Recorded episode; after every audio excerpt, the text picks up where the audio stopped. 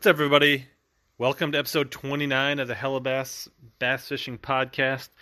Today, just flying solo live stream, little Q&A, doing some in-depth recaps on my whitefish and vermilion tournaments, uh, getting into some Q&A, a bunch of stuff about fishing, sonar, baits, electronics, lines, rods, reels.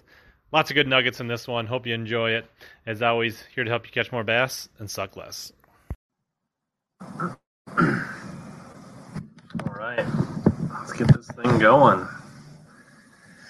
Solo live, hello live on a Wednesday night. It's been a while. It's been probably darn near a month since I've done a live stream. So, uh, been fishing a lot of tournaments and uh, hanging with the family.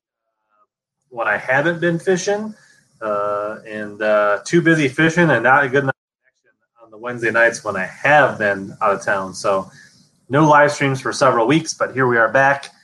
About to go solo uh, and kind of give some recaps and kind of gives you an update on what I've been up to, answer a bunch of questions, see what people want to talk about uh, in general, just have some fun and talk fishing tonight because I could use a break from the grind of uh, tournament fishing every week. We got a couple viewers rolling in. Who's all there? Let me know in the comments. But uh, yeah, it's been it's been a whirlwind. There's been some ups. There's been some downs. There's been some good tournaments. There's been some okay tournaments. Uh, but there's been a lot of fishing, a lot of hours in the basket, which you can't complain about that. Um, caught a lot of fish, both green, both brown, on several different lakes. Got to hang out with a bunch of good buddies. Got to meet and hang out with a bunch of new guys that are now buddies uh, at divisionals. So um, a lot of camaraderie. Yeah, really, that's what that to me. That's what fishing's all about. Besides the catching and the competition, um, you know, hanging out, meeting new people that share that common bond is really what it's all about. Connor Honeycutt, what are some fall tactics other than docks and jerk baits? Well, I mean, to me, it's for the fall. I love to throw a jig. You know, I love to throw a jig all year long, but in the fall, even more so. Um, so docks are good, laydowns are good. You can uh, definitely up in Minnesota and the upper Midwest targeting the remaining green grass. So you're going to see the grass start to fall.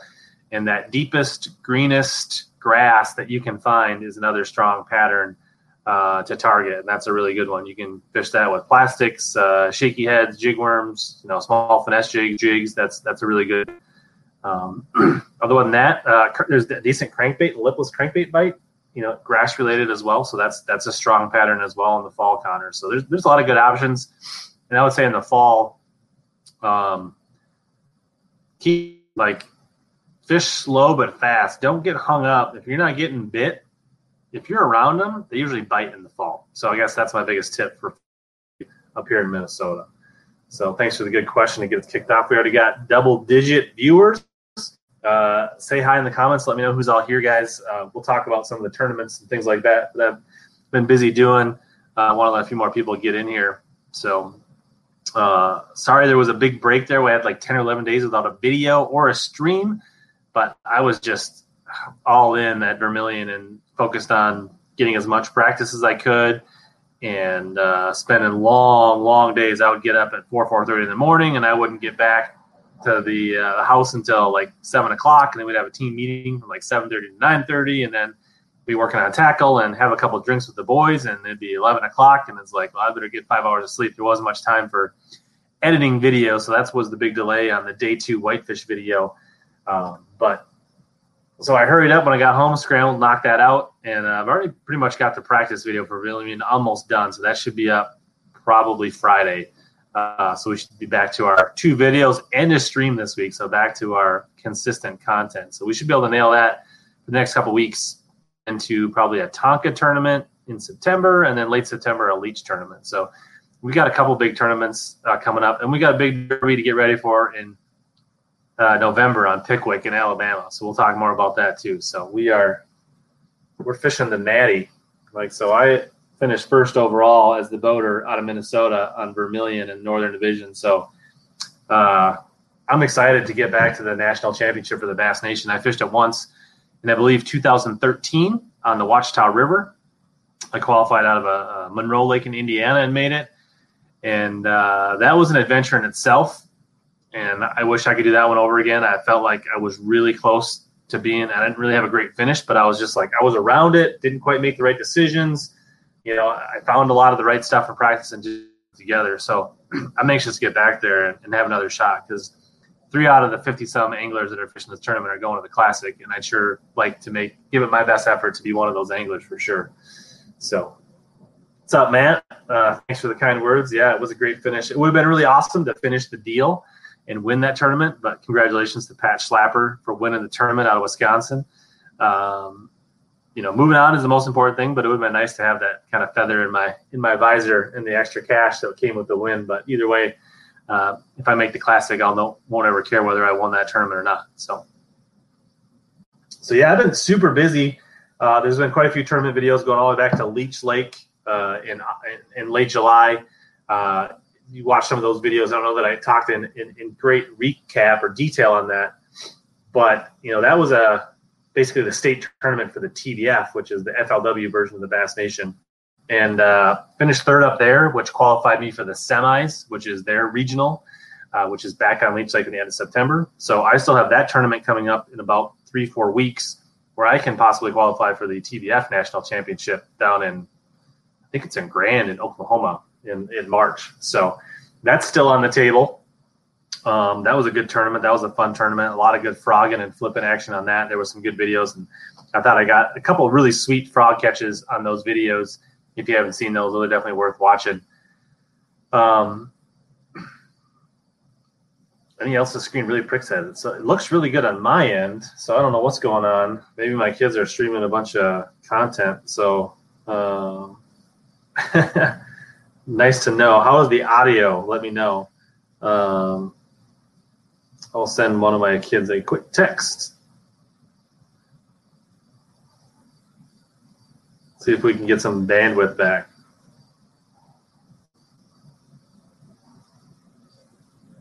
So we'll see how that goes. Maybe that will help. Um, well, that's bummer. Sycamore, that's no good. Hopefully, you're getting healthy. Um, so yeah, I'm glad I'm here to help you recover. Uh, audio is good. That's good to know. Um, so hopefully the, the, the stream catches up. It looks really good on my end. So hopefully uh, the connection uh, comes around here and, and, gets better. So maybe I scared one of my kids off one of the streaming devices and, and got a little bandwidth. But as I was saying, Leech Lake still on the table to make for the, the TBF Nationals. So I'm still excited to have multiple paths to move on to uh, you know possibly fish two national championships yet this fall. So that's the goal. Uh, so that'll be another big tournament coming up in September on Leech. Um, and then you know after that, I had about a week off, and then we rolled into the Bass Nation Minnesota TOC. Uh, 102 boats fishing on Whitefish Chain up north of Brainerd by Cross Lake. Um, I really expected the fishing to be a little more wide open than it was. It was kind of stingy. Um, and from there, the top 10 move on to a Northern Division to be determined next summer. Uh, and uh, I, I, started out in like 20th after day one, had a much, you know, added about a pound of weight on the second day, and I moved up to 11th. So I missed the top 10 cut by 0.16 on Whitefish Chain. So those are the videos that just went up. You know, day one went up right before I left Vermilion, and day two went up on Monday. Uh, I, I, don't think I missed a ton of opportunities. I did miss a few fish, but I didn't need a lot. So it's really tough to say whether I ever had those bites to move on. But it really would have been, you know, so close. 0.16 over 10 fish is just a small amount to miss the cut. So I am the alternate. If for some reason uh, somebody elects not to move on or has other obligations or something, I'll be the first one to uh, step up. And I, I, promise you, I will go. Um, so hopefully there's an outside chance I can still make that Northern Division next year because that would have been so basically I was less than two ounces from making it three years in a row, uh, which is kind of what I strive for is to be consistent and keep the, the, the path moving on in these tournaments. Um, and then the, the big lag in the uh, the videos was really due to Vermilion. So last year uh, we fished Island Lake where I finished second and just missed winning that. That qualified me for this year's Northern Division on uh, uh Vermilion, which is up north of Duluth, up by Tower, Minnesota. And uh, I had about I don't know, 12, 15 days of experience on that lake between like an old weekend series tournament and a couple state tournaments and a, and a Northern Divisional that was there like eight years ago. And uh, I didn't pre-practice at all this year. I just kind of went up and, and, kind of spent the Saturday, Sunday, Monday, Tuesday that most people did. I know Pat Schlapper, the guy that won it, spent nine days leading up to the tournament, and obviously it worked out for him. He found a lot of deep stuff that worked out really well for him. but so I, I went up Friday night, got in the water for a few hours, just kind of checked a few things on the east side of the lake, and uh, none of it was very good, to be honest. Uh, I caught a couple nice ones on docks that I never actually went back to in the tournament, which I kind of regret potentially never checking those docks again. Uh, they were kind of on a different part of the lake than I ended up really fishing, and uh, but I checked a few spots, caught a few small fish, um, kind of refamiliarized myself with the lake a little bit, and then Saturday morning I went out and checked a few more spots. I found a new spot that seemed to have a small school of fish on it. Felt pretty good about that. I went up and checked a largemouth spot that had always been really good to me and uh, caught like a nice three plus pounder right away and uh, pulled out another fish. And I was like, oh, that'll be my backup plan. And if, if you don't know about Vermilion, it's like really long east to west with tons of islands and and cuts and arms. And I mean, you can you can fish for days and never see all that water. And uh, we typically take out almost all the tournaments take out the east side somewhere near like Bayview or the casino or Everett's, which is kind of eastern central of the lake and there's a ton of good smallies over there. So, you know, 90 plus percent of anglers never leave that eastern basin, and, and most of the tournaments are won out of the eastern basin, to be honest. Um, as you go further west, the fish are, you know, maybe a little further and farther between, and you start to run into more largemouth. And there's definitely opportunity to get into areas that are shallow where you can catch big largies and big smallies almost right next to each other. And that's what I really wanted to find. Uh, so I spent the next three and a half days searching for that golden ticket and really putting my time in and covering water and going in every little bay and every little stretch and checking wood and checking docks and checking little grass lines and, and, kind of you know stuff that was less than five feet deep. And I caught a fair amount of fish, but so many just two pounders. I could not find that consistent three to four pound bite that I was looking for, thinking that if I could get over there for just a day and catch a freak show bag and catch like 19 pounds or, or something like that, or if I could just start in the morning and catch a couple decent quality smallmouth on some offshore stuff, and then spend the remaining six to seven hours fishing for three big bites. Uh, that I thought that was really the plan that fit my style of fishing and my strengths to win this tournament. So I practiced that way for almost the entire week until about lunchtime, except for the first few hours on Friday night and Saturday morning, and then the last few hours on Tuesday I kind of retreated back to parts of Fraser Bay and, and, and Oak Narrows and kind of worked my way east. And I actually found a really good stretch, or I refound something that I had found a long time ago. And it was a good stretch of docks and reeds back in this little kind of bay. And uh, I, I pulled on and saw several good smallies, and I felt really good about that. And I knew that I could make that part of my game plan. And it would be kind of in a, a middle section of lake where there'd be some pressure, but not a ton of pressure and it kind of wasn't too far from the other stuff that I was familiar with that I could kind of run and make that part of my game. Um, so that was how I won the tournament. We go into our team meeting and we're sitting around and I get the text and I'm boat number two out of 90. And I was like, wow, what a time to get a boat draw. I don't really have a starting spot. Like I just like, I don't have, I didn't have like a, uh, a, a juicy juice honey hole. What's up, Matt? Uh, and uh, I was like, man, I wish, I wish this is the one time I really wish I had like a spot, like a spot on the spot where I thought I could really whale them because like I could get there. So I went and like there was these docks right in the bay that are like community docks, and uh, they can be when they're good, they're really good. Like you could pull up and catch 19 pounds and be done 10 docks down. Like they can be that good. When I fished the weekend series tournament way back when, uh, Seth Feider and another guy and myself all started on the same docks, and we all finished in the top five.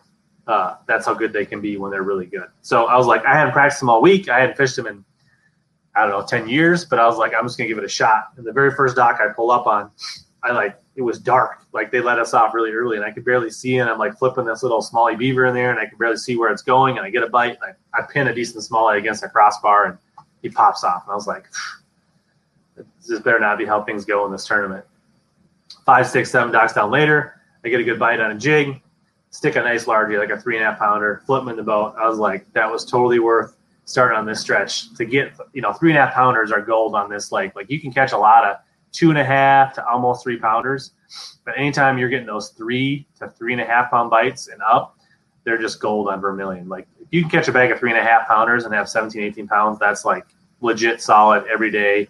Uh, if you get more than that, that means you're getting a couple four pound bites and, and you're really doing something. So felt good about that. I ran to this hump by Ely Island.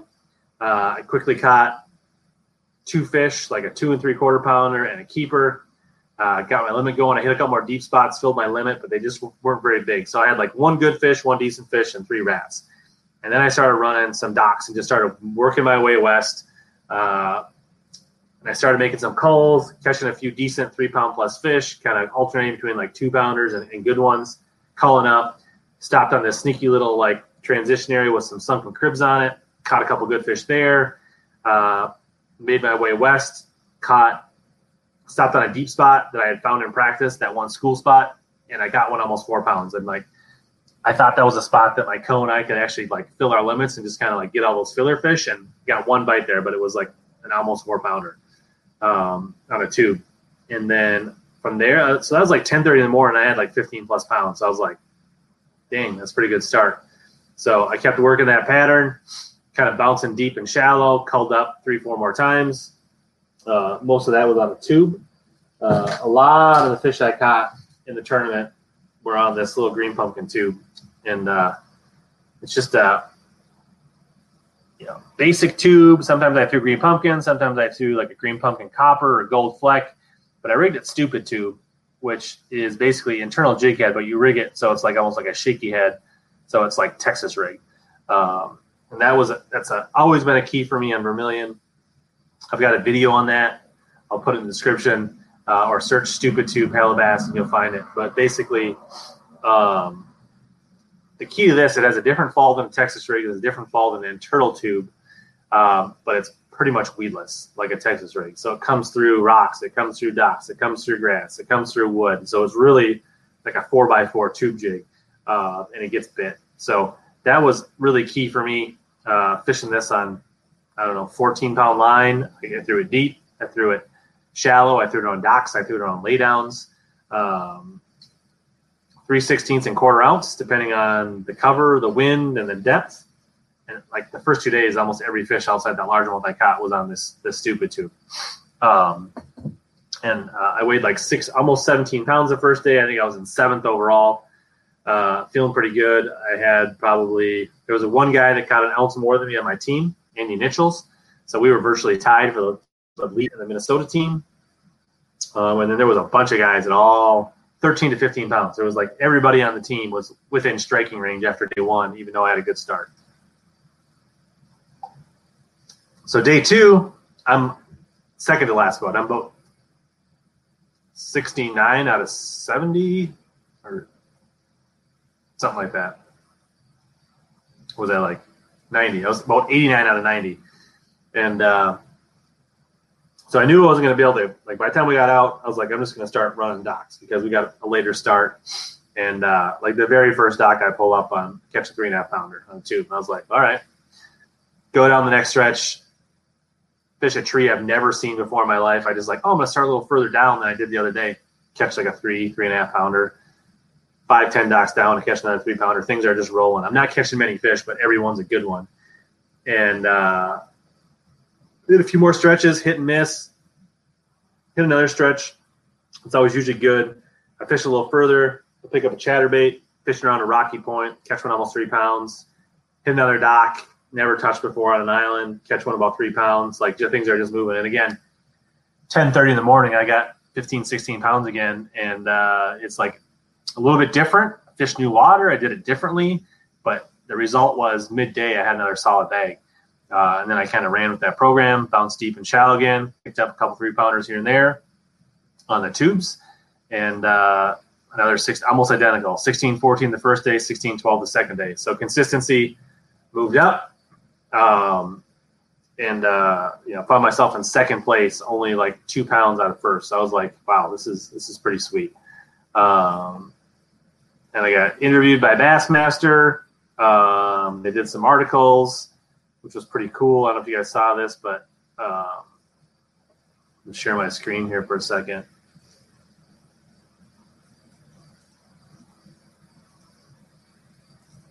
So kind of got featured on the blog, which was which I thought was really awesome. We're hanging up here. There we go. So fantasy fishing YouTube in second place. If you know anything about me, second place is actually very fitting uh, in my career. But uh, kind of had this the stoic stare in the morning, uh, getting ready for game day. Um, thank you, Chris Mitchell, for writing this up. That was really cool. Got the feature the the rod that I just showed you in the tube rig um, on my Dobyns 743 there. Um, so that was kind of cool.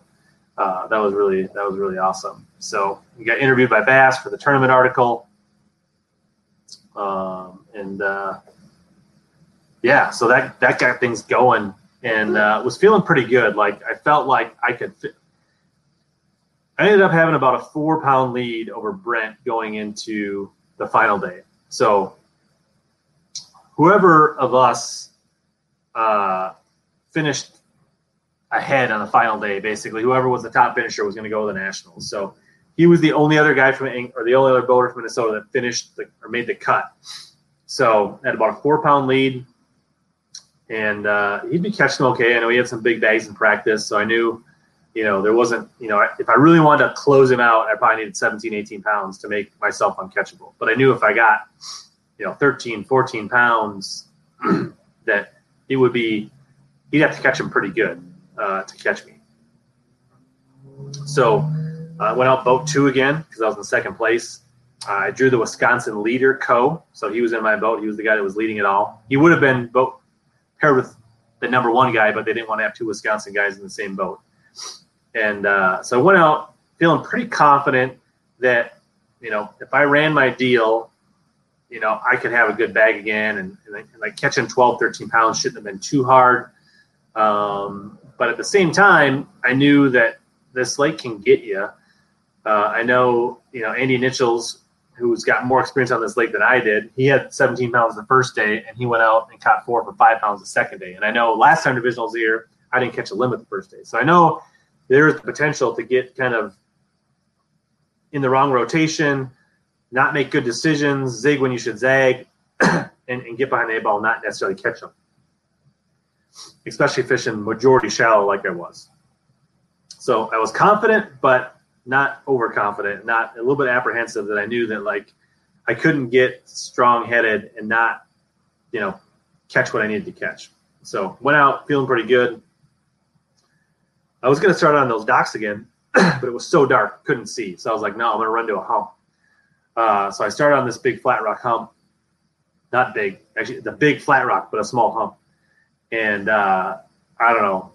I started with a top water for a few casts, nothing. Picked up a football jig uh, with a speed craw on it right here. Little green pumpkin red speed craw on a little half ounce PB and J Bass Tech tungsten football jig, and uh, one of my first two casts, I caught like as I was reeling it in, caught like a 13 incher. Got him in the boat, and I was like, "Well, that's not what we need, but nice to get a bite." Throw back out there. next two fish, next two casts, like a three, almost a little over three pounder and almost three and a half pounder. So I was like, nice. Like this, this is what we needed. This is the start we were looking for. And then the bite kind of stopped. My co got a couple fish on a little baby tube. Threw my tube a bunch, didn't get bit. And uh,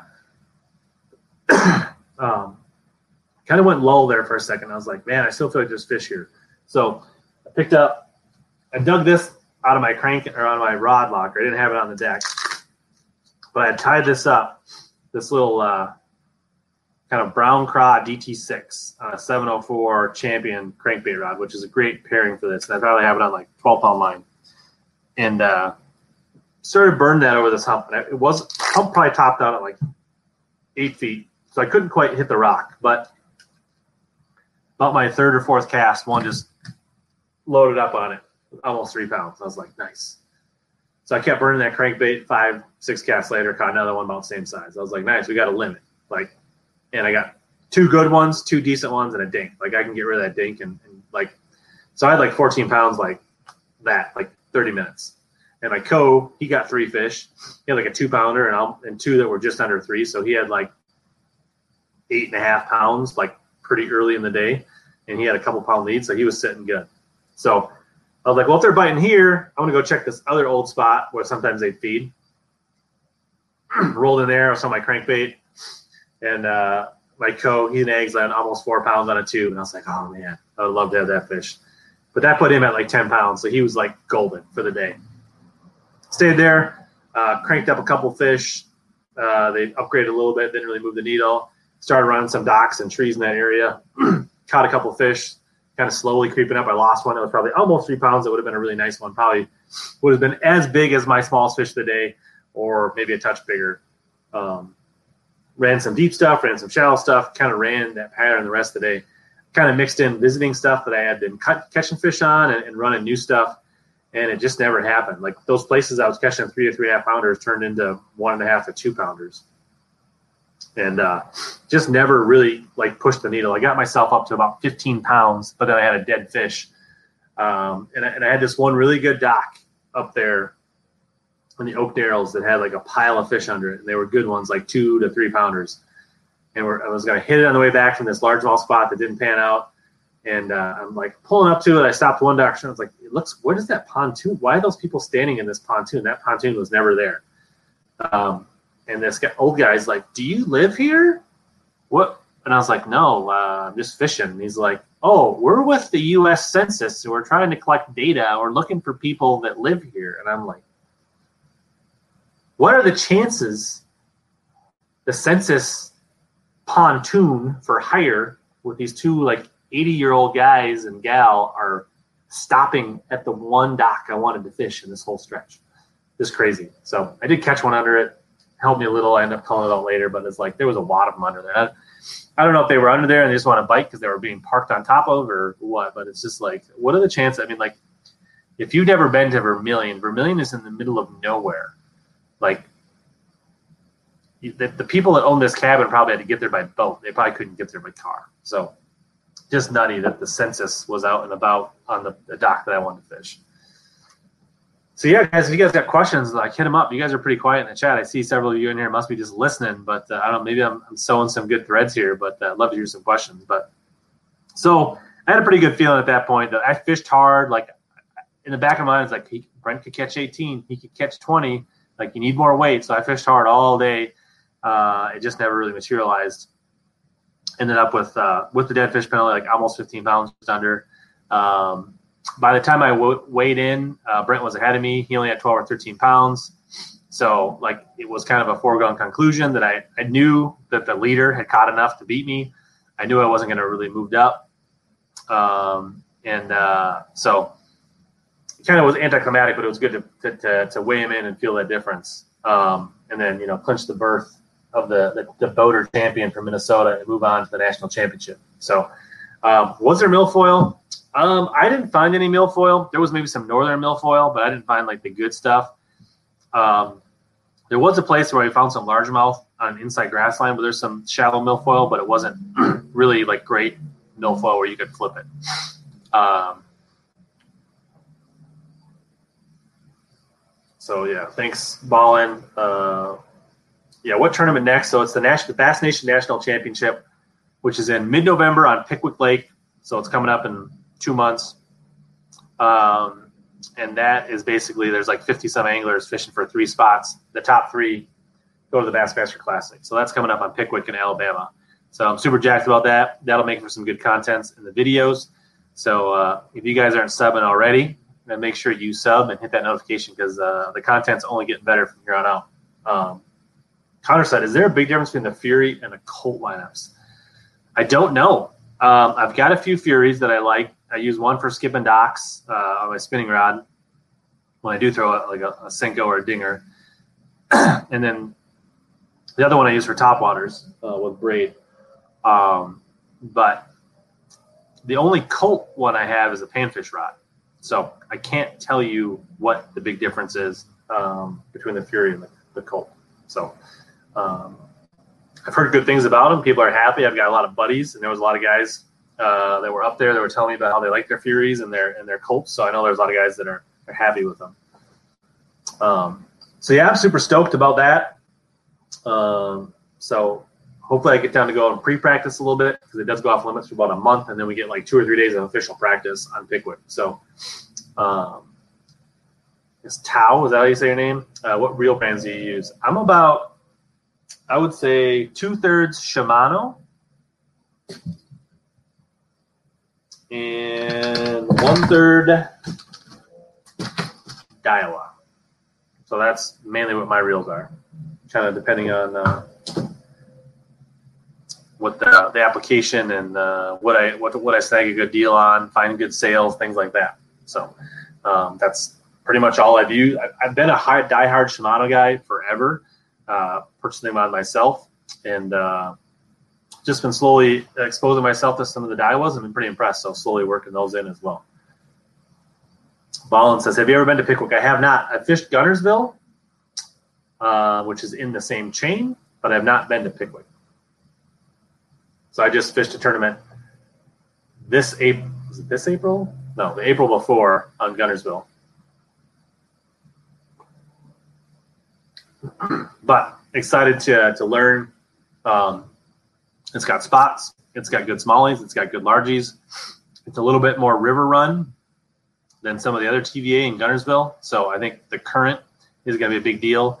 I think some of Mississippi River experience will be helpful uh, in diagnose, you know, kind of dissecting that current and figuring out what them fish are doing. But I expect crankbaits, spinnerbaits, uh, you know, like some true bass swim baits, things like that. I think those will all be players down there fishing in the current for shad. Do you think Lowrance is going to go out of business? I mean, everyone's buying Garmin and Humminbird. Uh, no, I don't. Lowrance, I run birds for the most part, but I would say Lowrance, they are probably the most rock solid unit there is out there. Like they probably have the least bugs. They probably have the best, like, I mean, like just like just all around unit. Like it has good mapping. It has good sonar the side scan is pretty good. Their LiveSight, yeah, doesn't sound like it's that great, but they're working on that technology. But like, they're rock solid. Like they're not buggy. They network like a dream. They they, they do everything you need, and I'm sure they're going to come out with something that's going to rival 360 and LiveSight or LiveScope pretty soon. So there's a lot of good things that Lowrance has going for it, and there's a lot of reasons that a lot of guys run them. So I don't think Lowrance is going anywhere. Um, Bob also, did your left help you much in this tournament? Um, yes. Uh, so I use the mapping a lot. So I run dual units. I've got a, a newer Helix and I've got an older 900 series on my dash. And uh, one of the key things, whether I'm fishing the river or a big reservoir or a big lake, is I always run dual maps in practice. Like I want LakeMaster, I got all my color shadings and things like that. And then I've always got Navionics because – they're just going to show you different things and, and sometimes they show you the same things but the way it displays it on the map it just like pops out and goes oh that looks really good. Some things look really good on Navionics don't look good on uh, Lowrance and, and sometimes like or on LakeMaster and, and sometimes like the, the navionics will have like these little marks for boulders that maybe the Lowrance doesn't. And so there's there's always things from a dual mapping standpoint that I really like. So, you know, whether fishing deep or shallow, I'm always looking at that mapping, looking for something unique to get me in the right area to search shallow um, and to get around. And, and, and, navigation is really important on uh, Vermilion because there's a lot of shallow stuff, there's a lot of hazards, there's a lot of islands that really start to look the same after a while. Um, but then I did I did graph a decent amount of offshore stuff, and I did have a, a handful of offshore spots. And there are things that I look for very specifically on Vermilion uh, types of rocks because there's a lot of rock out there and it's everywhere. So you need to find the stuff that's different and what they're kind of relating to in the now in the week you're there. Um, and uh, I look for like big flat rocks, which look like underwater bluffs. I've always had good success on those. They're a little less snaggy than some other stuff, so they're friendly to fish. They seem to hold fish. I've always done well on those. So there's there's something that you find what works for you, and you can kind of run that. And, and I've looked at that. Um, what Daiwa reels would you recommend? Currently fishing all Credo 2001 E7s. Uh, I would say probably the Tatula CTs. Um, probably the best comparison to those Ballin if you want to try one out. Uh, the Fuego is pretty good for 100 bucks, but if anything, if you jump up that $130 range, get that Tatula CTs. Or if you want to splurge a little bit, I've been pretty impressed with the Tatula SV. I really like that for my uh, dock rod. And I actually won this one at Leech Lake. So,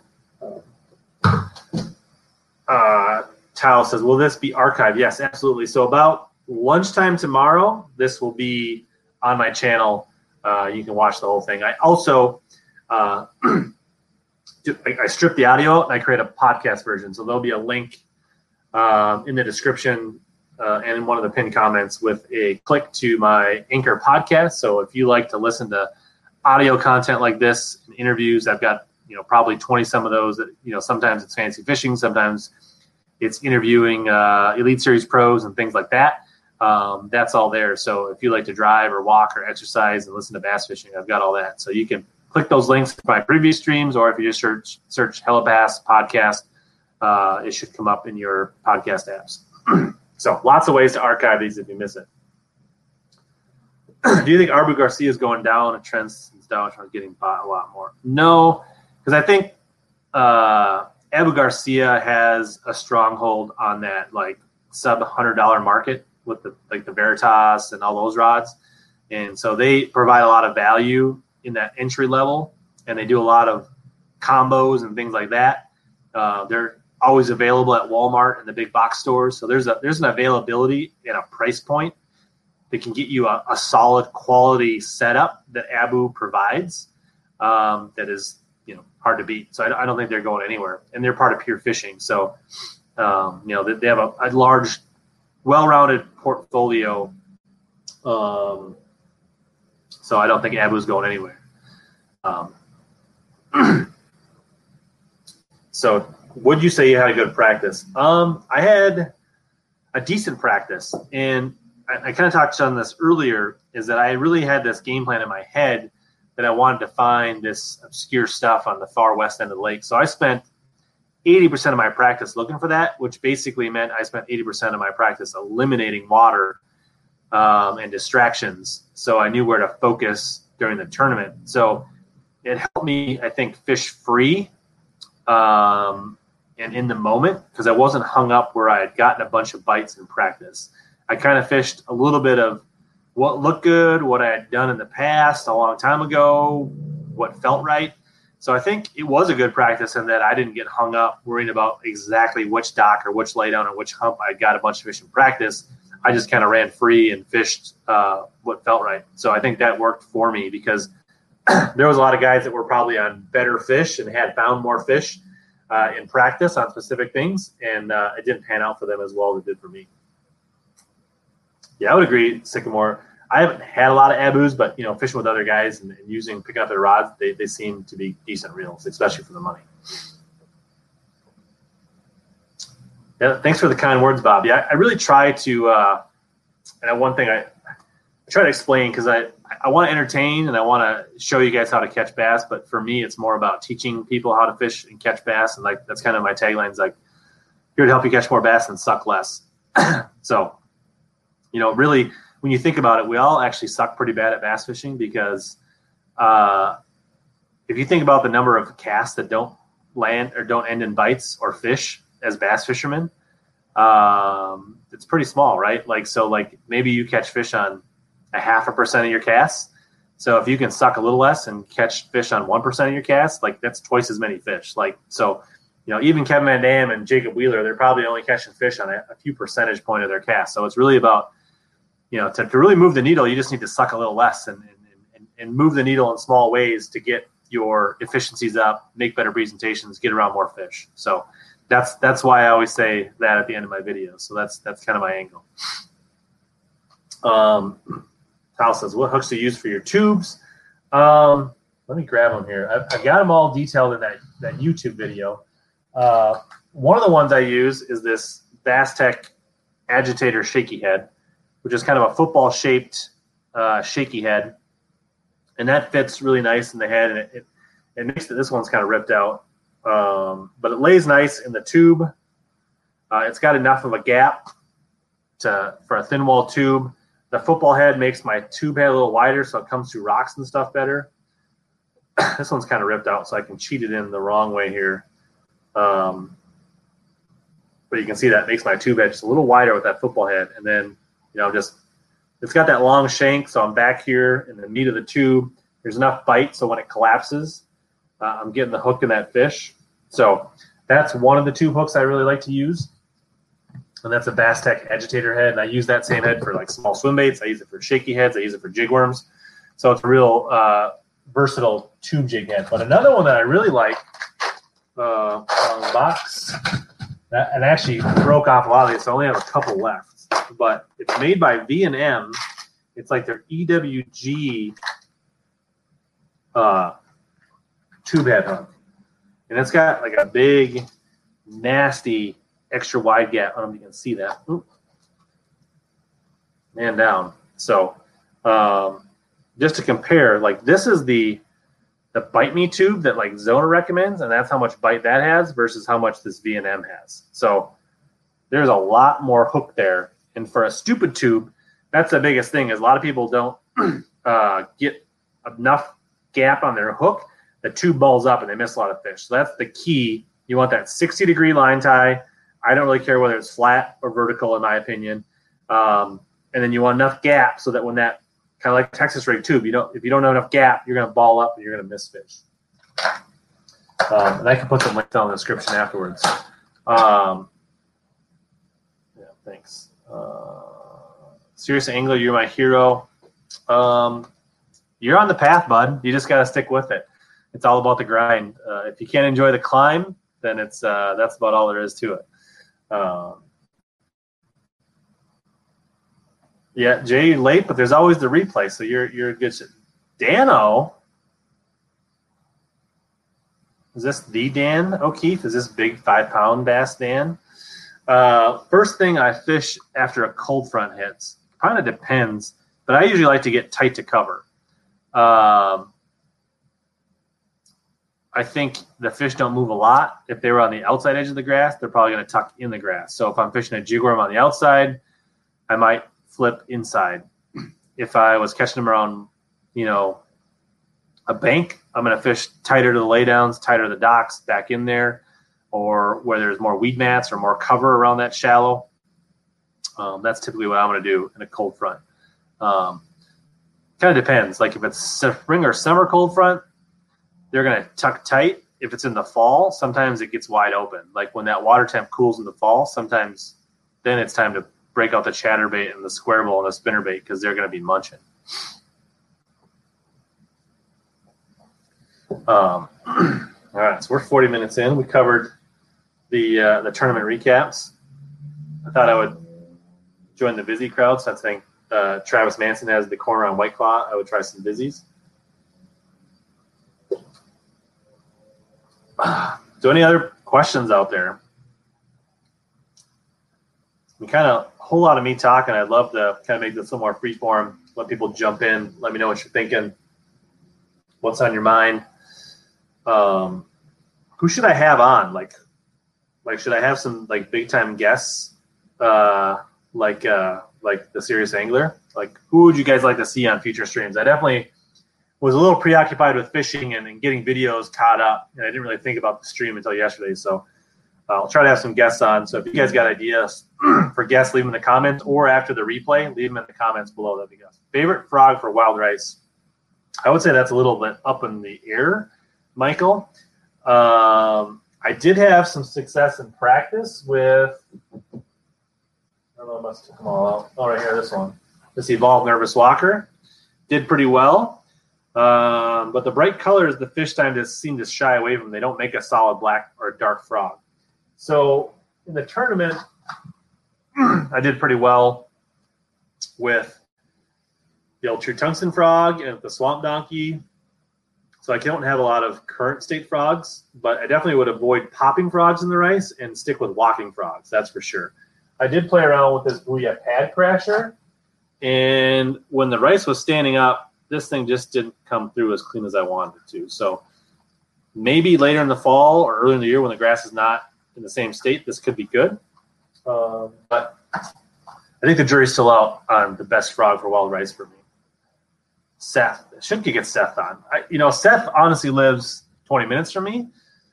Maybe I could take the studio to his house, or uh, he could we could hop in a bass cat together. That would be sweet. I should have Connor on. Well, maybe slide into my uh, DMs and we'll talk about it. Can you talk about the jig worm in details? Um, sure. Um, I'm sitting on my rod locker, but so for me, a jig worm is an outside weed line presentation, semi power, semi finesse. I'm going to fish that on a spinning rod, typically a six, six to seven foot spinning rod.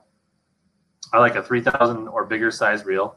You can do straight fluoro or you can do braid to fluoro. I like a slightly, like a medium action for uh, jig worm because typically on a jig worm with that exposed hook, your, your bait's going to fall in, it's going to get hung, and you're going to snap it out. And that's a lot of what the reaction strike is. so fishing on a spinning rod is key because you're typically targeting around clumps or the edge of the weed line with your cast, and you want to hit that edge.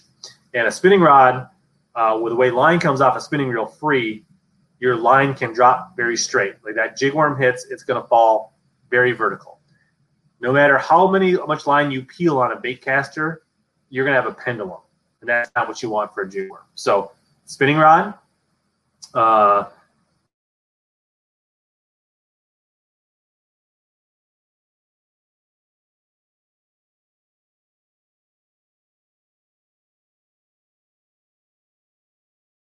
straight or a leader. I feel like hopefully I'm back.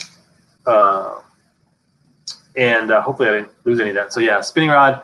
I like braid now. I, almost all my spinning rods are braid, so I'll run like a uh, 12 to 15 pound braid to a 10, 8 to 10 pound leader, depending how thick the grass is, how big the bass are. I'm going to usually fish an 8 to a 3 16th ounce jig head.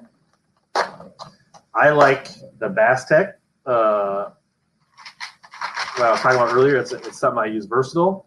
Uh, so I'm looking, you know, it's got a little football ball head on it with a good keeper on it to hold your plastic up with a good hook. Uh, sometimes I will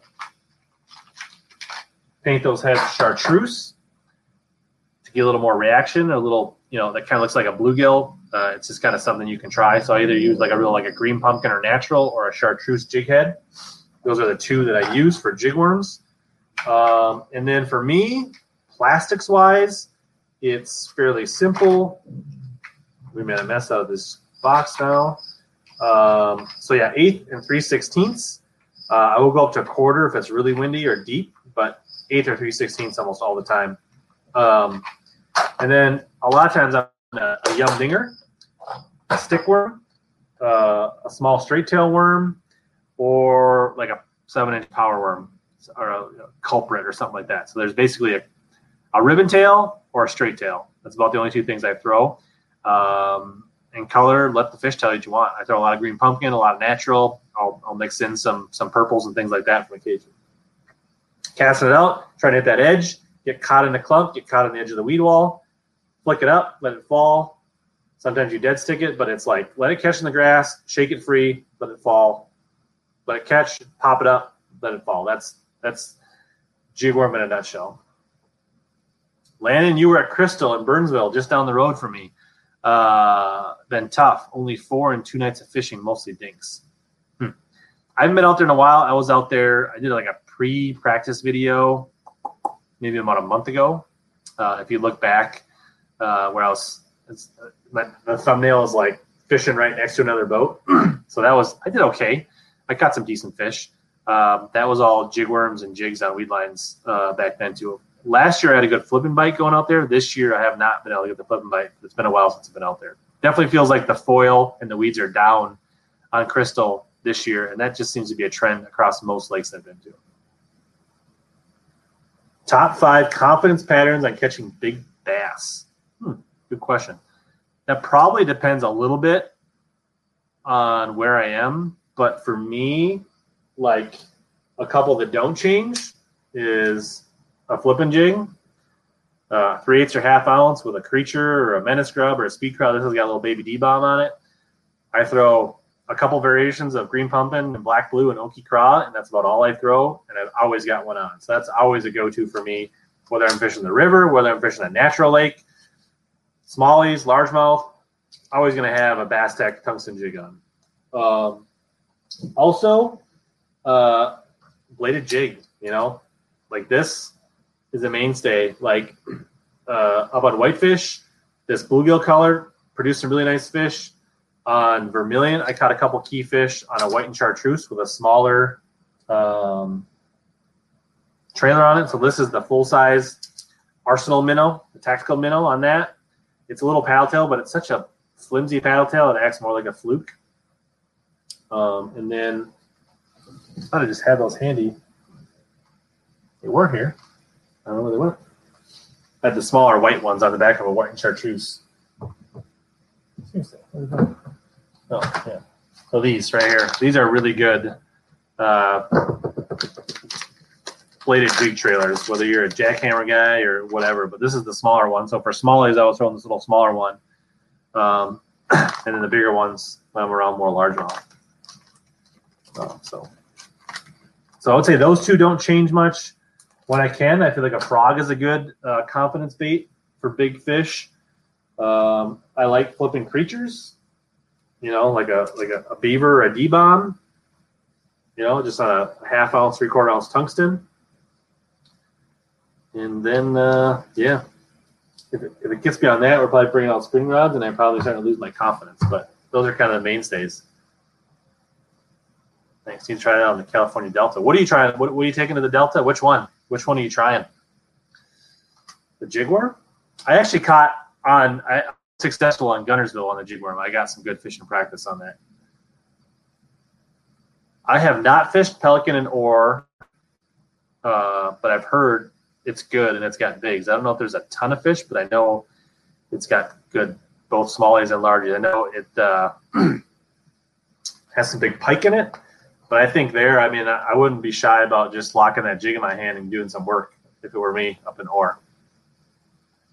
Yeah, the dart head is different because typically a dart head, uh, from my understanding, is it's more of a like, sus- like suspend, slow swim, glide, or vertical, kind of like the Damiki.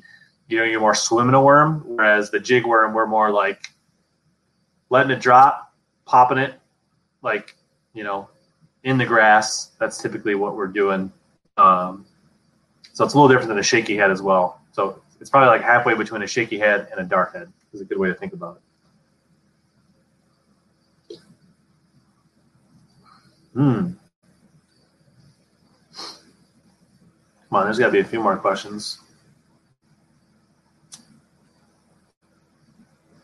Anybody besides Seth that we want to have on? Any bait makers? I've been thinking about what do you guys think about? I haven't reached out to him, but I'm trying to think about reaching out to Gary Dobyns to have him on. You guys think that would be a good idea?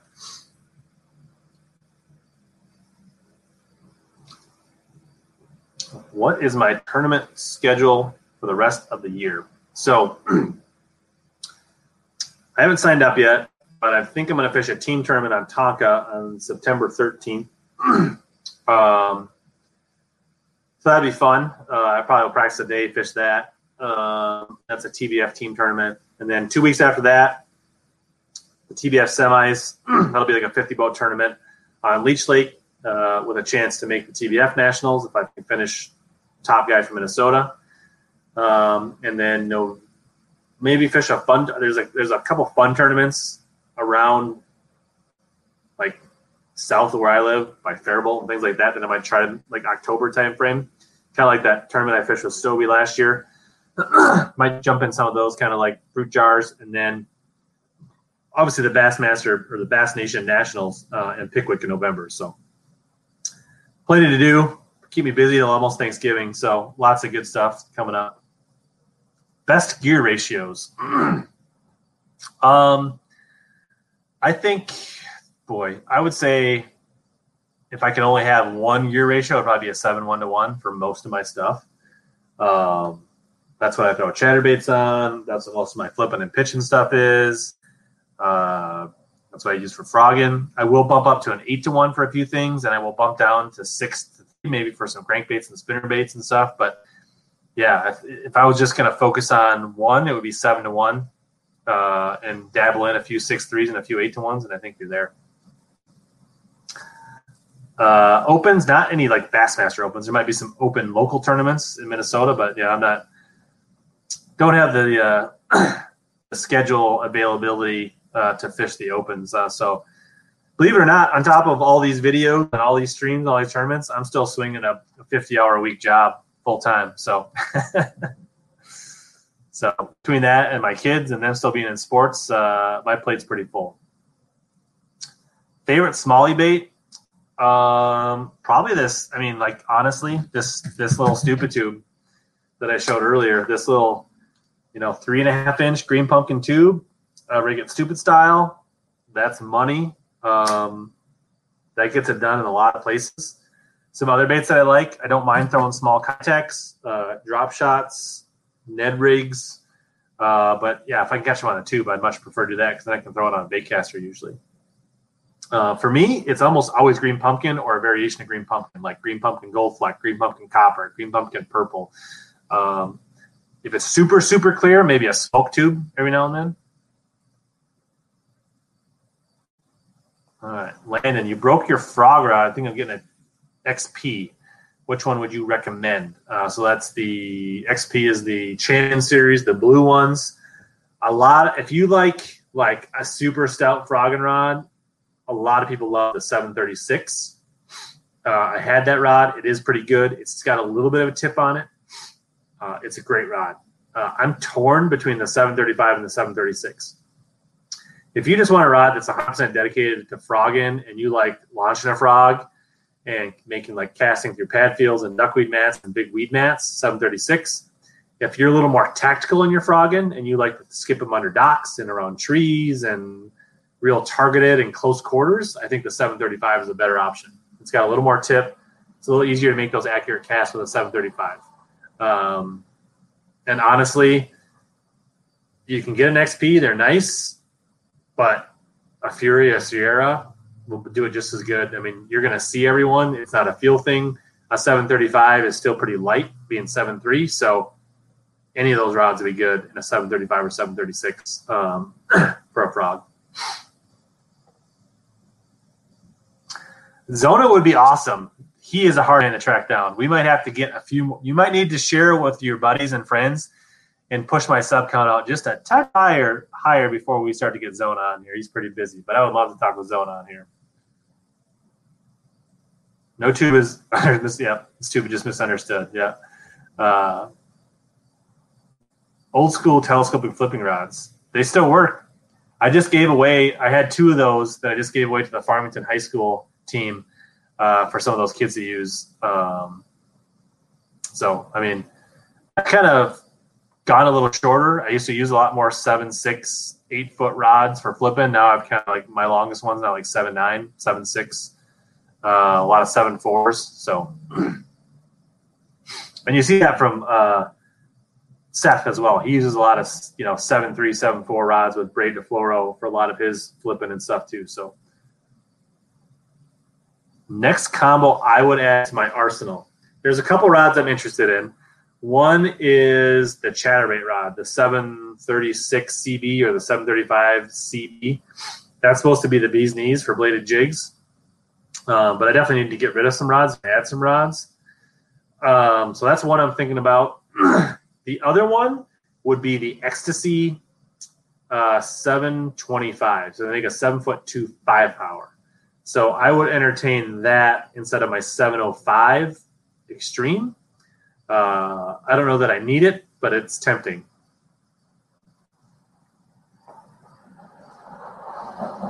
Yeah, Fogamats, Snappy don't care for sure. Uh, speak to iRod 7 LED rod tonight. Yeah, I'm sure. Good things about iRods. Haven't haven't used them much myself, but uh, there's a lot of good rods out there. The thing I like about Dobyns is the consistency that I get and I know what I'm getting, and they're well balanced, and I'm comfortable with the lineup, and I, it's a familiarity. I don't like uh, mixing it up a lot, and, and then just they work for me. I, I, like that they have a softer tip action. I feel like that helps me land more fish. I lose less fish than other people I fish with, and I think that's all part of that package. And, and there's a lot of other rods that have those rods in their lineup, but I feel like Dobyns does a good job of consistency. You know what you're going to get from from model to model. They're very their style is very consistent. So, yeah. So it has been all great. I mean, I did blow out one of my favorite flip flops recently, so that that was a big bummer. So now we're in the search for another perfect flip flop. I'm not a big anything between my toes, so I like these strap styles, and they're hard to find. So, you know, where you can get some good flip flops, let me know. Slide into my DMs because I'm kind of bummed about that. You know, it's going to cut into that revenue budget. You know, replacing those flip flops. Yep, Falcon makes some great rods. Uh, obviously, they work for Christie and, and several other guys. Uh, I had a Falcon a long time ago. Haven't had one in a while, but uh, they make some good rods for sure.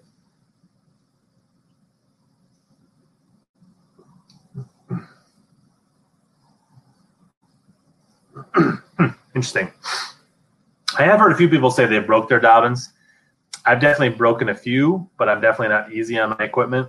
Um, with their warranty is uh, is pretty fair and pretty good, so they do stand behind them. So, like any rod manufacturer, none of them are perfect, and uh, a lot of it is about like how do they stand behind their product when something does go wrong.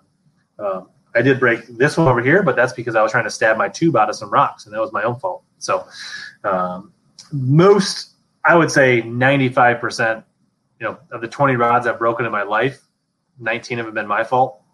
so, um, so, but anything like I always tell people, like you know, there is no perfect rod.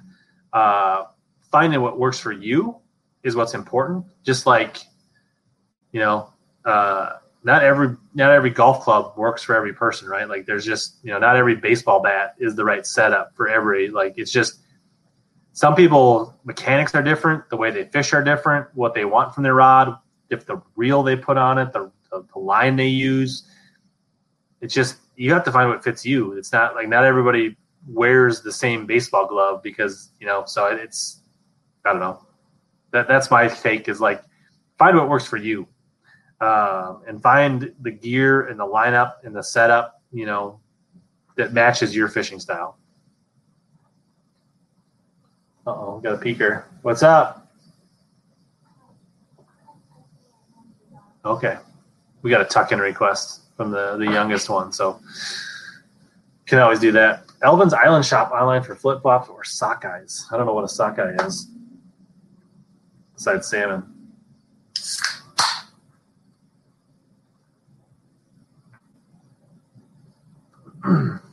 so I don't know what is what is everybody else up to? What is uh what's going on? Are people catching them?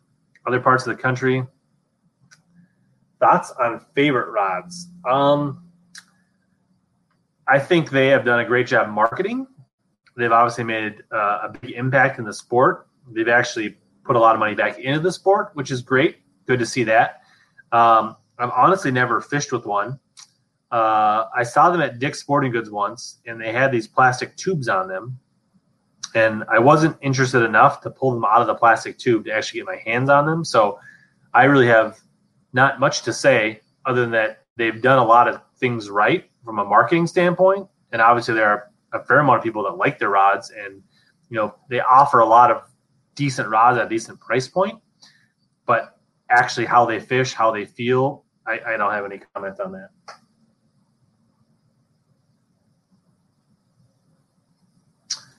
Would you ever entertain the possibility of sending out uh, outdated tackler gear to some of your subscribers? For sure. I actually, uh, there was one of my viewers. They had, uh, they were him and his son were just getting into fishing. They were on a budget, and uh, I filled a flat rate box, like one of those U- USPS like big boxes, and I said, basically, send me twenty bucks to cover the shipping. And I shoved a bunch of jigs and hooks and decals and buffs and spinner baits and crankbaits and all. I mean, I probably put two hundred dollars worth of stuff in there and stepped it to them. So, um, especially if you got kids or you're trying to get into fishing or you got anglers to get into fishing, I would you know slide into my Facebook or Instagram DMs and you know I donate a lot of tackle. I sell on eBay, but there's always stuff that I can call out. So if it goes to a good cause, I definitely would be up for that.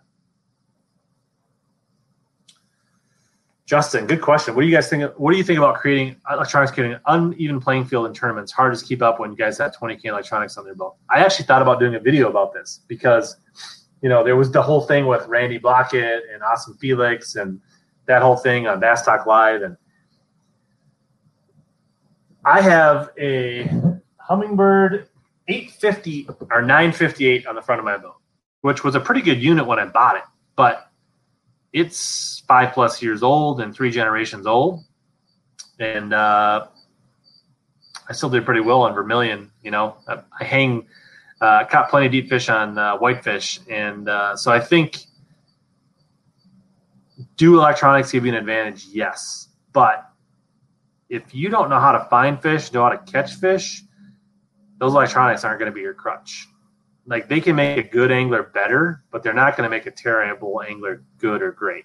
So um, I know you feel the pressure to go out and spend all this money, but there's a lot of guys with Garmin's and 360s that I dusted in the last handful of tournaments with my old Humminbird units. So, um, you know, if you can afford it, and but if you can't catch them with the electronics you have, investing five grand in electronics is not going to make you a great angler. You still need to learn the fundamentals.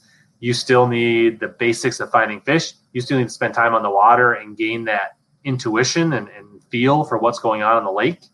Um, so, I mean, I definitely will probably want to upgrade my units and get a Helix, maybe look at a 360 eventually.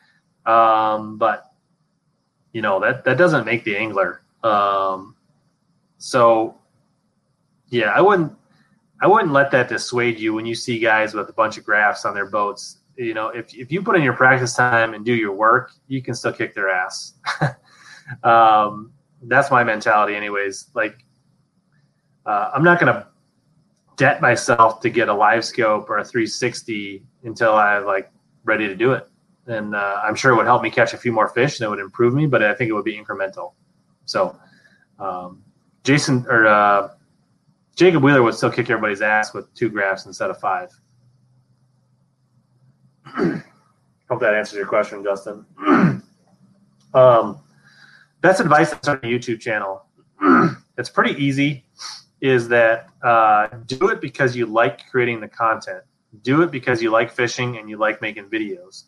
Make the videos that you like, that you want to watch, um, and you need to enjoy the climb, right? Because it's not easy. Like you could get lucky and uh, have a couple videos pop off and have easy street, but uh, that's not the reality for most people. And uh, if you don't enjoy it, you're in it for the wrong reasons. I'm in it to make videos, to teach people how to fish, and I enjoy making the content. Um, and a little bit to have a legacy. You know, someday, hopefully, my kids and my grandkids will be like, "Hey, that's Grandpa," right? Like, I maybe I didn't get to know him a ton, but this will all be out there as an archive. Uh, so I think that's kind of cool. so do it because you want to, not because you think you're going to get rich. Um, I've only been monetized for the last few months. it's a nice little perk, but it's still a fraction. Like it's barely paying for any gas in my boat at this point. I mean, look at me. I can't even afford a new flip flop. So, uh, but uh, yeah, do it for the right reasons. And if it gets to be a job, then find something else. And I would say, find yourself a used GoPro or someone that's getting rid of one. Use your phone. Use get a used GoPro. Don't spend five hundred dollars and put yourself behind the eight ball until you know you really love it. I'm finally to the point now where I probably will think about upgrading my GoPros. right now, I think I have a four and a five uh, that I both got used super cheap. Uh, um, you can buy aftermarket mounts on Amazon for cheap. So buy what you need, buy it used, spend as little as possible, make sure you like the process, and work up from there. yeah. Yeah. College is great. Like I know college fishing came out after I was out of college, but you see everything from uh, a 78 Sea Nymph with a 40 horse on it to the to the 90 horse 87 Skeeter that Ballin was fishing in to the guys that have daddy's money that got 21 foot Rangers and all the bells and whistles. And uh, there's no telling who's going to catch them. So um, don't let that, that's a mental thing. Like there are times that I want to upgrade my boat a little bit that would give me an incremental advantage, like on Leech Lake with a slightly bigger boat and a you know bigger trolling motor. I could have got across that lake a few minutes faster. I could have covered water a little better. maybe I could have got another bite each day. Maybe that would have made a difference, but it wouldn't have been the difference between me finishing 50th and second. It'd be the difference between maybe third and second or second and first, maybe, but maybe not. So uh, you still have to put yourself in the position, and 99% of the time, boats aren't going to hold you back. It's very situational on when that's going to play. So for all the little team tournaments and 90% of the lakes you're going to fish back home and the jackpotters and the Wednesday nighters and the weekend leagues, 17, 18 footer with a 90 or a 125 or a 150 is going to get the job done. If you're starting to fish bigger tournaments, multi-day tournaments, it can start to add up where, you know, having a 19 or a 20 footer with a 200 or 250 is going to probably help you some, but it's not a magic wand. It's not going to make you a good fisherman out of nowhere. Whalers are sweet. Boston Whalers, I think, are underrated. I think they, they are great fishing platforms.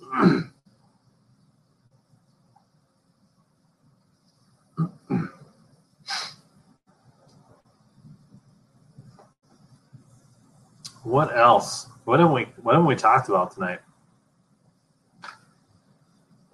Oh, I feel like fall is starting to come. Like a little bit of cool air finally. I'm excited for that.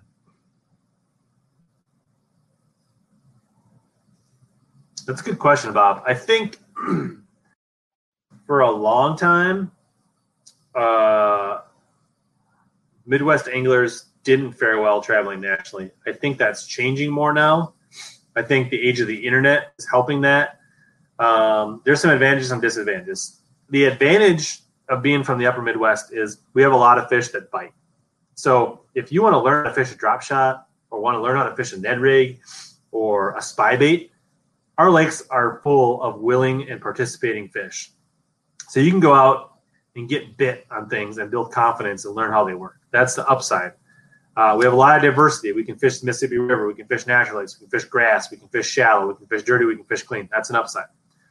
The downside, most most of our lakes don't have a lot of shad, which is a big thing when you go down south. Uh, them the bass that relate to shad do a lot of different things. They they set up differently. They eat more horizontal baits than they do up here. That's tough to get used to. Uh, not having many reservoirs, it's uh, grassless lakes, hard to get used to that. The other thing with our seasons up north, we don't get to fish a lot of pre-spawn. So typically, that is one of the biggest hurdles when you go down south in the spring is getting to learn how to fish pre-spawn. One, it's usually closed, and two, our pre-spawn happens so fast. So those are some of the kind of pros and cons for up north. But you know, guys like Josh Douglas, Seth Feider, Austin Felix, uh, who's a guy from Wisconsin that's doing really well this year, uh, Caleb Kuphall. There's a lot of guys that are making it, you know, on the Elite Series. So uh, if, if you want to do it and you have the talent, you can do it. Go to baits for flipping docks. Uh, first and foremost, I'm always going to start with this 3 8 ounce Bass Tech flipping jig. I'll put a Menace Grub, a Speed Craw, a baby uh, D bomb on there. Uh, that's if they'll eat the jig, I'm going to throw that every single time. Um, for me, the jig is a confidence thing, an efficiency thing, and a big fish thing. Um, there are times when they're finicky. If I feel them like short striking it, picking it up, dropping it, following my bait out, and they're not eating it, I will pick up a Texas rig or a Senko or a wacky rig or something like that. If they're not and they're eating the jig, I will always fish the jig because you can fish it faster and more efficiently. Once you learn how to skip a bait caster and you're good with it, you can make more presentations. The jig gets to the bottom. You can fish the water column faster. You can swim the jig between docks. You can do more things with it. You can fish them faster. You can fish more docks. So even if I'm only catching 80% of the fish under the docks and catching 90% of them, if I fish 25% more docks in a day with a jig, the numbers will go in my favor. Um, the other thing is a jig with a trailer, you can catch sometimes five, six, eight fish before you ever have to replace the trailer, whether you have to fix the jig. I mean, a Senko or a Texas rig, you're fixing that every fish, sometimes replacing plastic almost every fish. So more presentations, more quality presentations. When they're biting it, if you're efficient, you can dominate. Plus, it get big bites. So those are the reasons I like a jig. Plus, when you hook them on a jig, you almost never lose them. You can throw it on braid or 20 pound fluoro. You have much more control of the fish than you do on a spinning rod. So those are all the reasons that I really like a jig. And only if the fish are telling me that they won't eat it will I go to something else.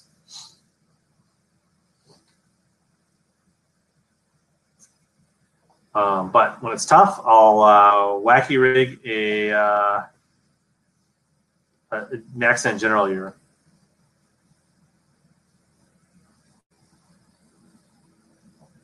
So I don't know what else. And and this is like the time now as we get into September and early October and early November. That's my favorite time to fish docks with jigs and wood. Like that's when the big ones show up. So.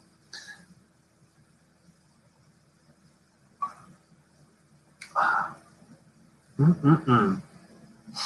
Appreciate all the questions. Um, it's been awesome. I just want to let you guys know that I appreciate. Like I've seen the sub count go up. I'm seeing the watch time. I'm seeing the views. And I just want to, you I recognize that and I appreciate you guys. So the people that are talking to their friends, that are sharing the, the social links, that are telling people about the channel, it's working, and I, and I appreciate that. Like if that's the the best way you can help me out, um, you know, besides like super chats and things like that, is to just tell your friends. If you're enjoying the content, they probably will too. Good question. 360 or LiveScope? I ask myself this all the time. Like if I'm going to invest and upgrade the units in the front of my boat up here, um, what do I want to do? And I think they're they both have their application, and you see certain tournaments dominated by one or the other. Um, I think when you're fishing around structure and boulders and grass and things like that, 360 seems to shine, where you can just be super effective with your cast. You can always be targeting that thing that you want. Um, so, like Champlain, dominated by uh, 360. Uh, I think Eufaula dominated by 360. LiveScope seems more dominating when they're on a place like St. Clair or the St. Lawrence, where the fish are schooled up, they're moving a lot, they're not necessarily tied to cover or real specific things. They're moving off humps, they're moving on. St. Clair, they're fishing flats with grass clumps. So guys with LiveScope can move around until they literally see the fish and fish for them. So places like Lanier, St. Lawrence, St. Clair, that seems to be more of a dominant thing. Uh, crappie fishermen love LiveScope and they dominate like, like LiveScope is like cheating for crappies. Um, so I think it kind of depends on the type of angler you are and the situation. And I think that's why you see somebody like Jacob Wheeler fishing all both of them, and he uses whichever one makes the most sense for him. Thoughts on fishing braid, fluorocarbon, and monofilament? I honestly almost never use monofilament.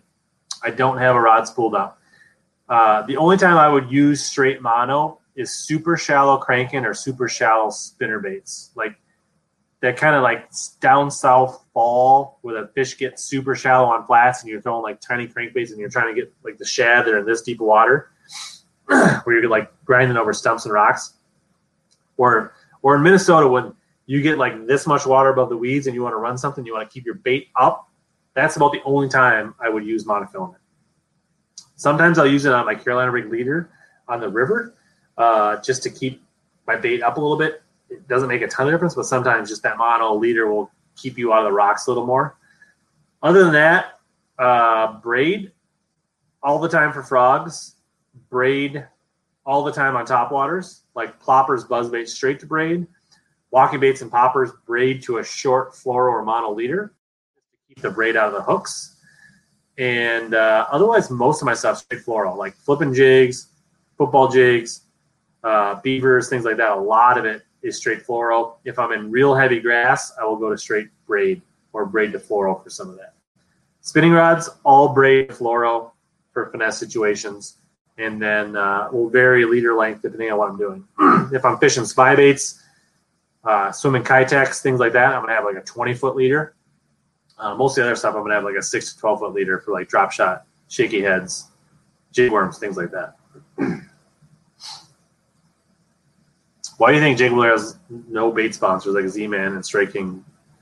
Because I think he doesn't want to be tied down. I think for what bait sponsor is probably going to pay him, Uh, he has Googans though, so that's a bait sponsor. So he throws a lot of Googans, but um, but he he wants to win. He's going to use whatever he can to catch him. So that's part of it. Uh, but I'm pretty sure he's Rapala, he's Googan, so he's got plenty of bait sponsors. uh, yeah, you know, social media. Yeah, you can you can send me an email at lindgren.com.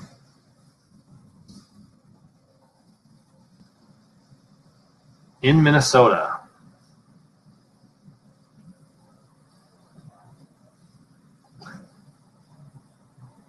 Vixens are good. Yeah.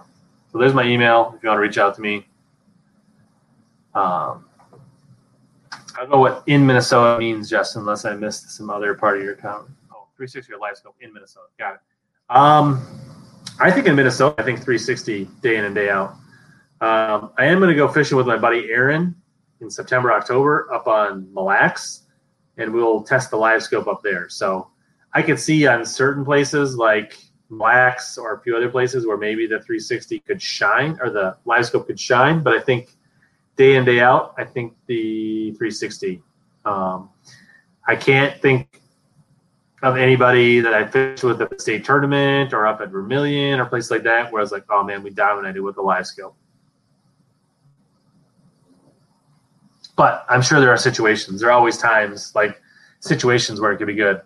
Um, I'd like to, I haven't spent a lot of time with either one of them, honestly. I have very little time in the boat with either one of them. So uh, more to learn.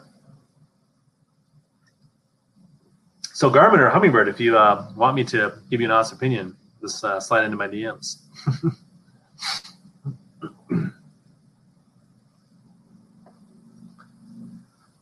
Still 20 you guys, ride or die hanging in here. It's awesome.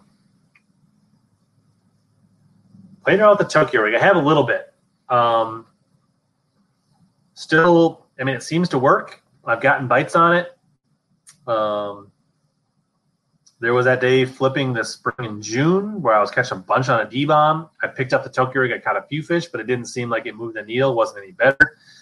I'm sure there are times, but for me, I haven't found that sweet spot. But I've got some, and I'll continue to play with them. I'm, I'm not ruling them out. I'm not uh, putting them on a pedestal yet. Would you recommend the DT crank for someone looking to start deep? Yeah, the, the DTs I think are a great crankbait. Um, they get bit. They have good actions. They're tried and true. I think it's nice that they call them DT4, 6, 14, 12, 10. You know, like there's it's really easy to figure out how deep they go. Um, they come through grass great. So if you're up in Minnesota, Wisconsin, they're great around grass. They're better than most. And uh, they float up nice. They're not super, super durable because they're balsa. So be careful about slapping them on the water. But other than that, they're a great crankbait and they're they're pretty they're pretty inexpensive. Uh, DT6, DT10s are some of my favorite baits for cranking. What's up, Josh? He did have a Garmin. I don't know how much he was using it, but he did get the Garmin bonus. But I didn't get the feel that he was using the Garmin a lot. Um,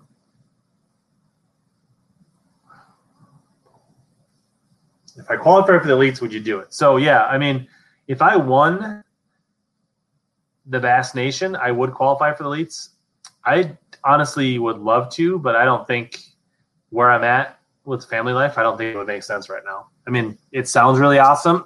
I haven't had that conversation with the family, but um, yeah, I don't know. I mean, if I won the classic and qualified, I would do it 100% because with the 300,000 in the, in the title, that would be a no brainer. But um, if I just made it through the nation, I have to do some soul searching and have to talk to some people about partnerships for sure.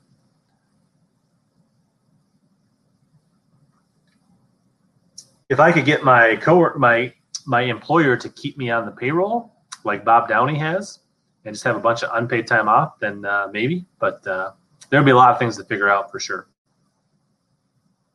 And I know there's a lot of things I do very well as an angler, but I know there's a lot of things that I need to improve on if I was going to compete at that level. So, I mean, I catch them, but they really catch them.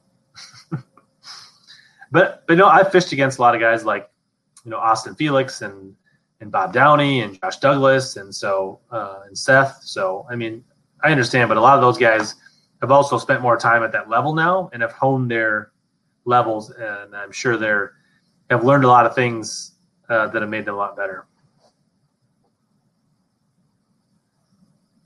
You definitely want to do that, Bass Pundit. Stupid tube is lethal. You just need to make sure you are uh, got a good hook and that uh, you're rigging it little Texpos. Um, and uh, don't be afraid to throw it on a little bit heavier line. It can be good on a braid to fluoro on a spinning rod. Uh, I throw mine on like a medium caster. Like don't go too light because you got to remember you got to drive that hook through like a Texas rig. Thoughts on Taku Ito? Yeah, I wish I knew more about Taku, but he's really taken the elites by storm this year. Uh, I know he made it to the Central Opens last year. He had a really good tournament on on Grand. I know. I remember when Bob Downey won that one, and he's been a top ten machine lately. So uh, I started following him on Instagram, and most of the stuff in Japanese. So I don't know what he's saying, but um, guy seems like he knows what he's doing. He's going to catch him. I don't think he's going anywhere. So impressed, impressed with Taku. That's all I can say. Uh, how's it going fishing with JBT? We're just hanging out talking fishing. We uh, we did a bunch of tourney recaps earlier in the night. Now we're just kind of answering questions and kind of AMA Q and A and uh, just hanging out, having a, a ladies drink while uh, while I answer some questions on the stream.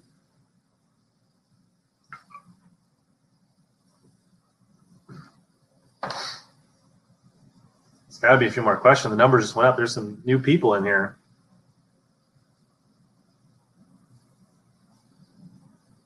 See if anybody's.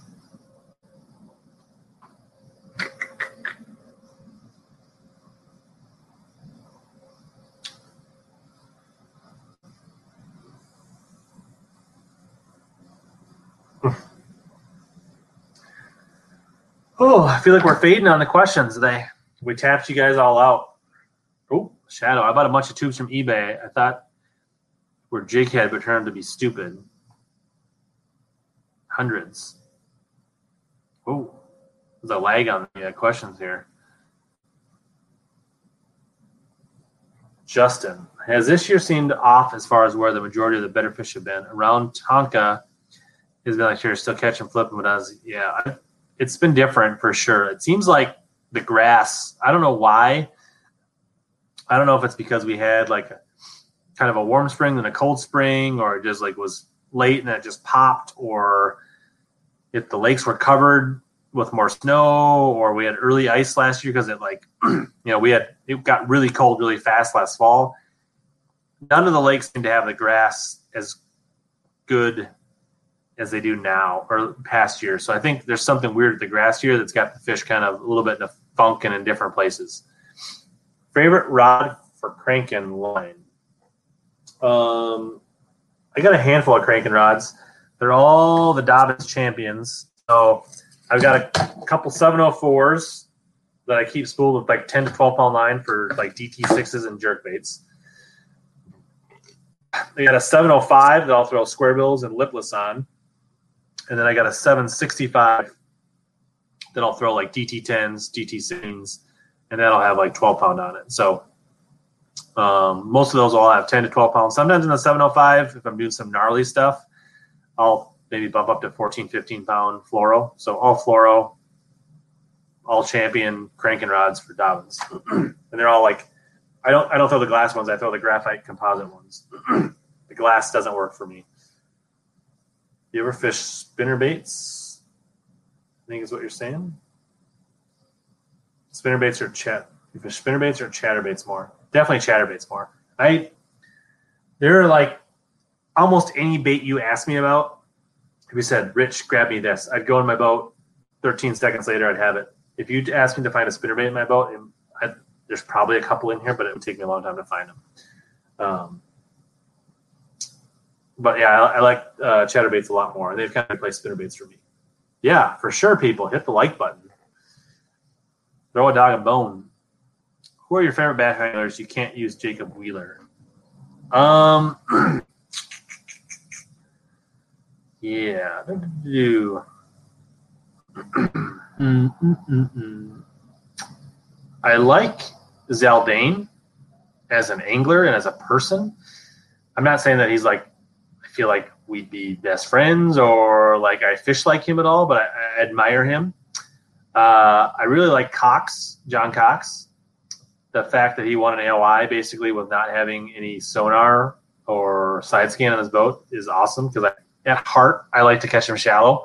I do catch him deep when I need to. Um, so I think what John Cox does is, is pretty amazing. Uh, the guy's just super fishy. Um, I like Hack Attack. He hasn't thrived in the BPT, uh, but I really enjoyed him when he was fishing FLW and uh, Bass. Um, Jason Christie. I like him for kind of the same reasons I like Hack. Just guys that, that just they catch them, they power fish, they're good. So there's a lot of guys that I, I like out there. I kind of miss some of the guys that are BPT. The BPT doesn't like move the needle for me. I try to watch it. I, I, I take the content in, but and I fished some of that format. I fished the classic bass. I fished some of those other ones, and they're fun to fish, but for me, they're not fun to watch. So, what's your best to throw after next day it rains and it's overcast, no wind? Uh, overcast, no wind. Probably a top water, if I can. or swim a jig.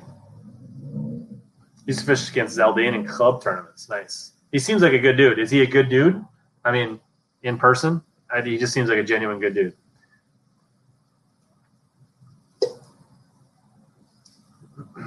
All right. So we got about half a Vizzy left. And when the Vizzy's gone, the stream's over. Go tuck the kids in.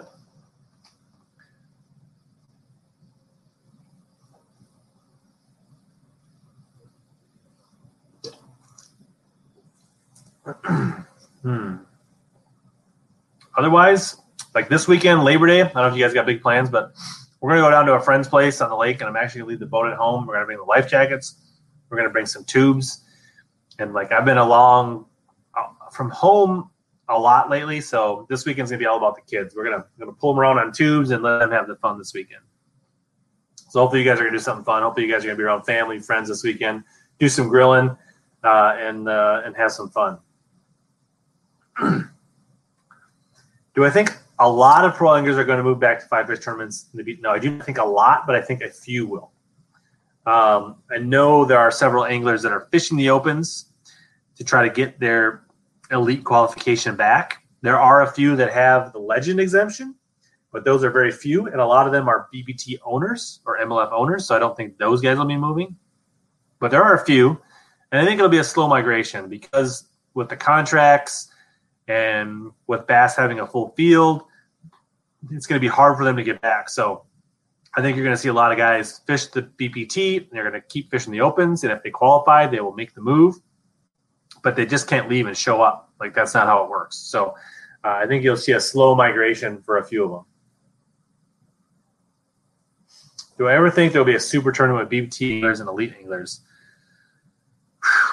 I don't think anytime soon not held by either one of those. If it was, it would have to be from a third party. It would have to be somebody like Tackle Warehouse as an open and they invite them. You know, some like big player in the industry is like, we want to have this event.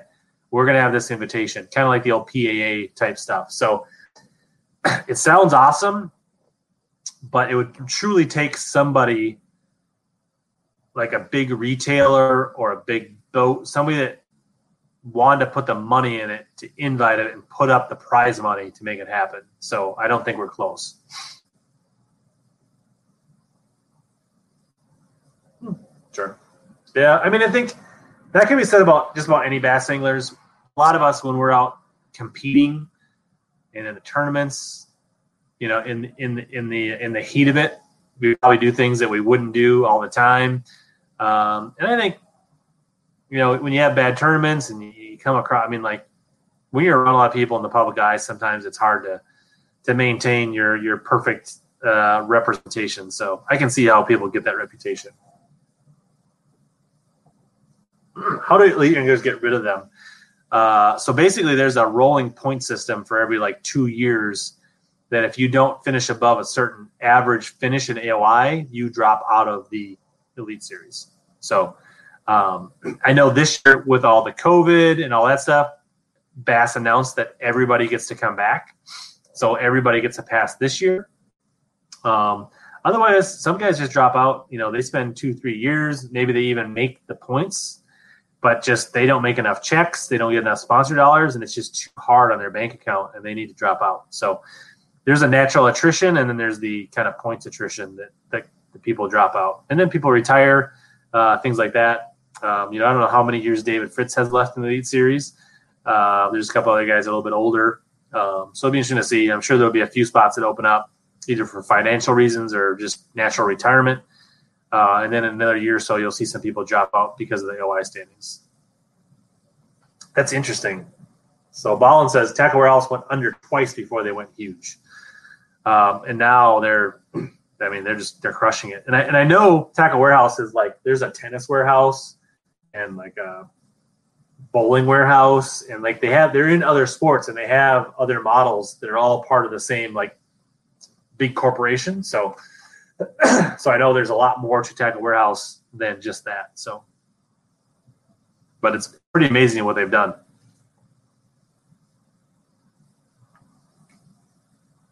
But if you're looking for somebody else, check out Omnia Fishing. They got some good stuff, and they uh, great customer service. They are definitely worth checking out. At uh. Uh, there's links in my description as well. And if you guys want a discount code, you can use Rich Lindgren 15 at checkout to save 15% off your order at Omnia Fishing. Um, so if you want to check out somebody new that's that's making waves in fishing, they're adding all the kinds of new tackle all the time. They have great customer service. They have a unique shop by lake experience. Some things they're doing different than a lot of traditional retailers are definitely worth your time to check out. So uh, and they sponsor several pros like Patrick Walters and Seth Feider. So they're putting money back into fishing. They're doing things differently.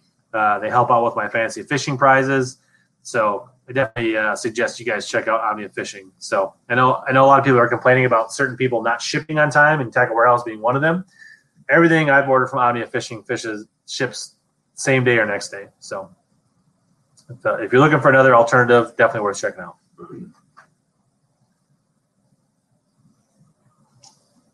Plus, I'm guessing all you guys don't have 50% off codes to Tackle Warehouse. So there you go. There's a free code. You want to use that on a reel or some lures or some line or a rod, works on everything except for Megabass, I think.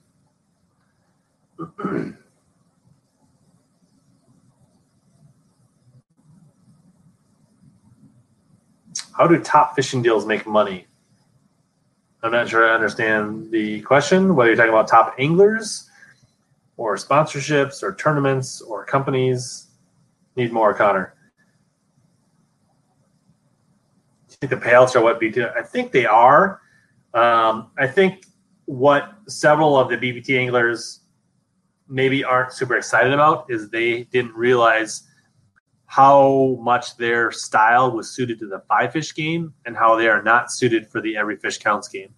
I think there's a lot of anglers like Hackney, Christie that did really well and dominated for many years, bringing your best five in that aren't doing so hot fishing for every fish. So I think they're a little out of their comfort zone and they feel like their careers would be a lot better aligned uh, in the old format. So I don't think anybody's complaining about the format or the payouts, uh, things like that. But um,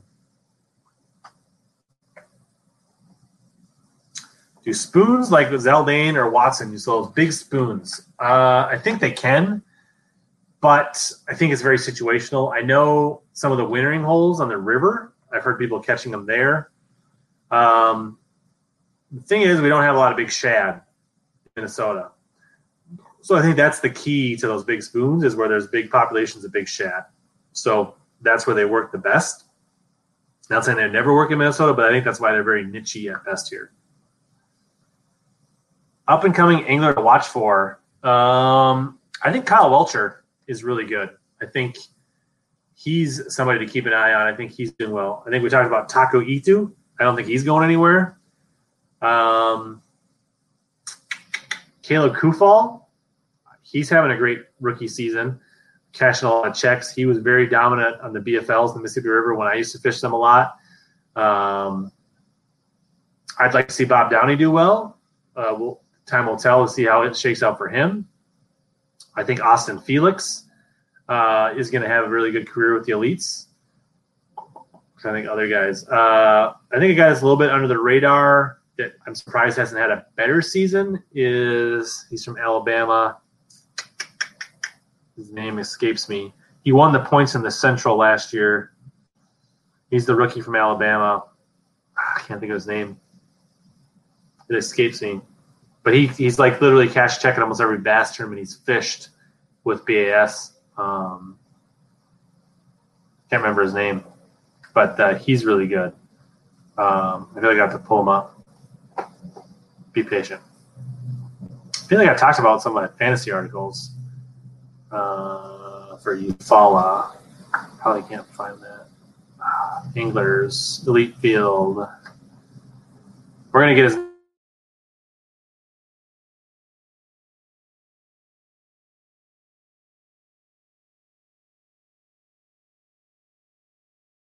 Let's see here.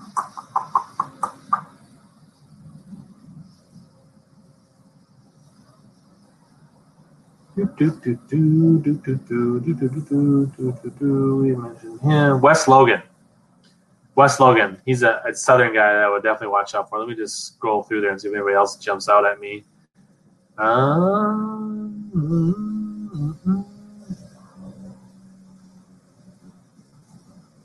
those are the guys that jump to mind for sure. So that answers your question.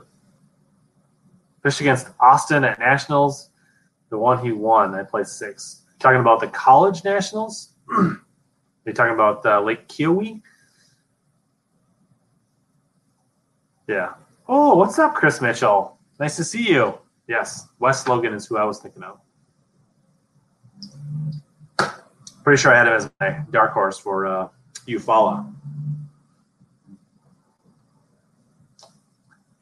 Oh, all right. Well, we are an hour and 41 minutes. So this is last call for questions because this Vizzy Vermilion was powered by Vizzy at night, just in case you're wondering.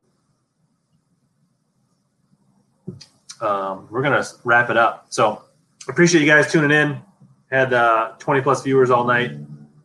Uh, I think we covered ground, answered a lot of questions. The Vermilion videos, practice videos should come out Friday. The tourney videos will be out next week. Should be a lot of good good footage. I think we we capture a lot of good stuff. So more good content. So if you guys are just checking out the stream for the first time, make sure you subscribe uh, and hit that bell notification button so you don't miss any of the content. Uh, love to hear some comments once this goes. The archives go up. Leave me a like. Hit the comments. Love to hear what you guys like about this channel and who you'd like to see as a future guest on my live streams. Maybe Chris Mitchell. What do you think, Chris? But until next time, here to help you catch more bass and suck less. Another day is here, and you're ready for it. What to wear? Check. Breakfast, lunch, and dinner? Check. Planning for what's next and how to save for it? That's where Bank of America can help. For your financial to-dos, Bank of America has experts ready to help get you closer to your goals. Get started at one of our local financial centers or 24-7 in our mobile banking app.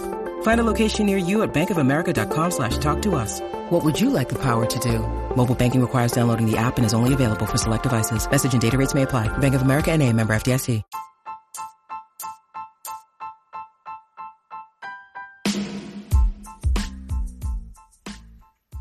As always, thanks to all of you that hung in till the end of this podcast. This has been another episode of Hellabass Bass Fishing Podcast Experience. Please consider sharing this with any of your bass and buddies and friends. This is the best way for podcasts to grow is through word of mouth.